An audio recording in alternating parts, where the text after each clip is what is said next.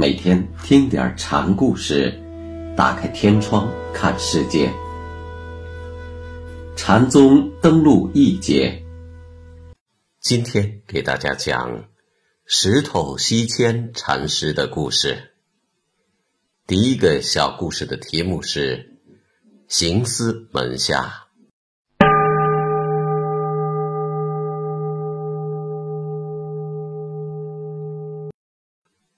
西迁拜访清源行思禅师时，行思开口就问：“你从曹溪那里得到什么了？”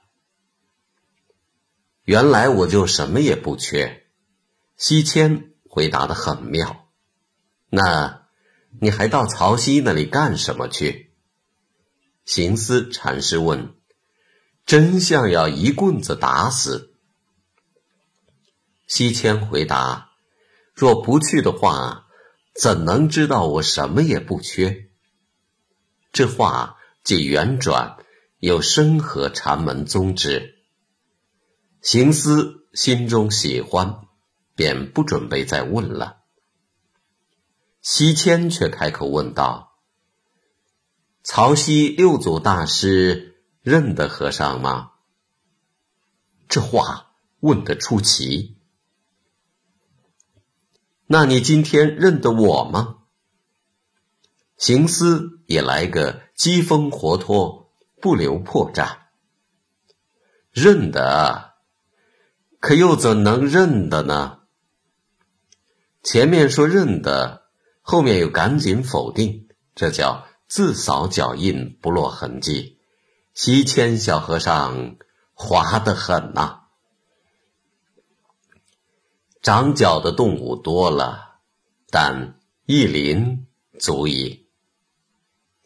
行思的回答是告诉如何识真，也正合西迁又怎能认识的问意，同时也是行思对西迁的肯定。西迁又说：“和尚自从离开曹溪，又什么时候到的这里？”话头与从凡入圣、由圣反俗的事挂上了。行思说：“我可知道你是怎么离的曹溪。西迁并不从曹溪来，这话是西迁谦虚，未入正悟，怎谈得上由圣还出呢？我可知道你将到什么处去。”行思则说：“你现在不行，马上就要入道的，这我知道。和尚是大德之人，可不要造次了。西迁这等于五师傅的嘴，不让他说那去处，说了就不是，所以不能说。禅家的机锋。”无非赵显的机心，机心就是圆转灵活的智慧心，无所住而生其心。只有心性洒脱之人，才不粘滞，不钻牛角尖，也不能与世推移，心无挂碍。后世的曹洞宗是专讲语不犯意的，这里的问东问西，说圣道俗，正开的是。曹洞宗的先端，西迁机心活脱，这行思已经领略过了，但还是想测一测他的境地。有一天，行思问他：“你从什么地方来？”曹溪。西迁知道禅师明知故问后面另有企图，便不露声色的回答。行思这才切入正题，举起手中的拂尘说：“曹溪那里有这个吗？别说曹溪，就是西天也没有。”西迁抄着根儿回答：“和尚眼里四大皆空，万法唯心，哪儿还有个完完整整的这个在？”行思顺势又把话深入了一步，说：“那你到过西天了？”若道就有了，有了指有这个禅讲心母所住，有西天这么个极乐地存在心里是有住。西天的意思是，你别拿西天迷惑我，西天并不在我心里挂记着。那你没在西天，再说点别的。行思师傅已经把话说到尽处了，句句逼迫西迁。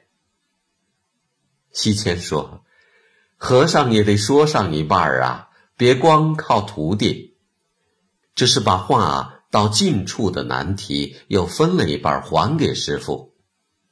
行思说：“我不是不向你说，说了怕后来的人谁也承担不起。”还是不说，其实本无可说。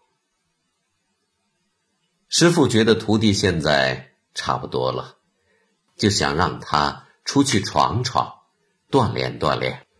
于是写了一封信给南岳的怀让和尚，要西迁去送，并说：“你送了书，赶紧回来，我有把钝斧子给你开山筑庙使。”西迁揣了书信，来到南岳怀让和尚这里，开口问怀让：“不慕诸圣，不靠自己的威灵，到这份上时，怎么样？”你问的太高了，往低里问问看。怀让禅师见来的和尚取径很高，便把话头打住，从俗的一面问他。有提示西迁，不要住空，由圣反俗的意思。西迁随口说道：“宁可永劫受沉沦，不从诸圣求解脱。非佛非圣太彻底了，甚至甘于永世沉沦。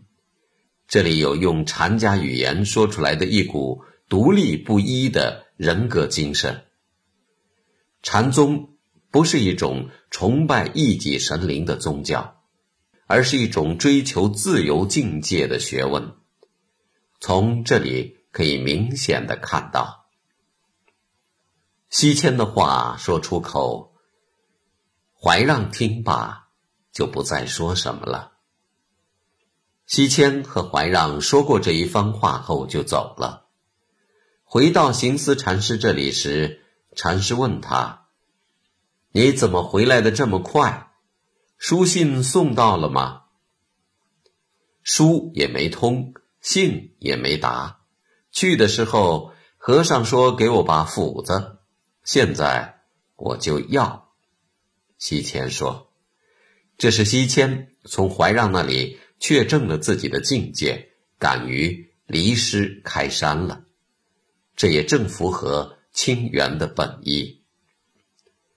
行思禅师听过西迁的请求后，知道此时西迁得到了什么，于是便把一只脚从禅座上伸了出来。你不是要斧子吗？这就是垂足表示西迁得到自己的法统，可以走了。西迁自然领会了师傅的意思，倒身谢拜，然后便离开禅师，到湖南去了。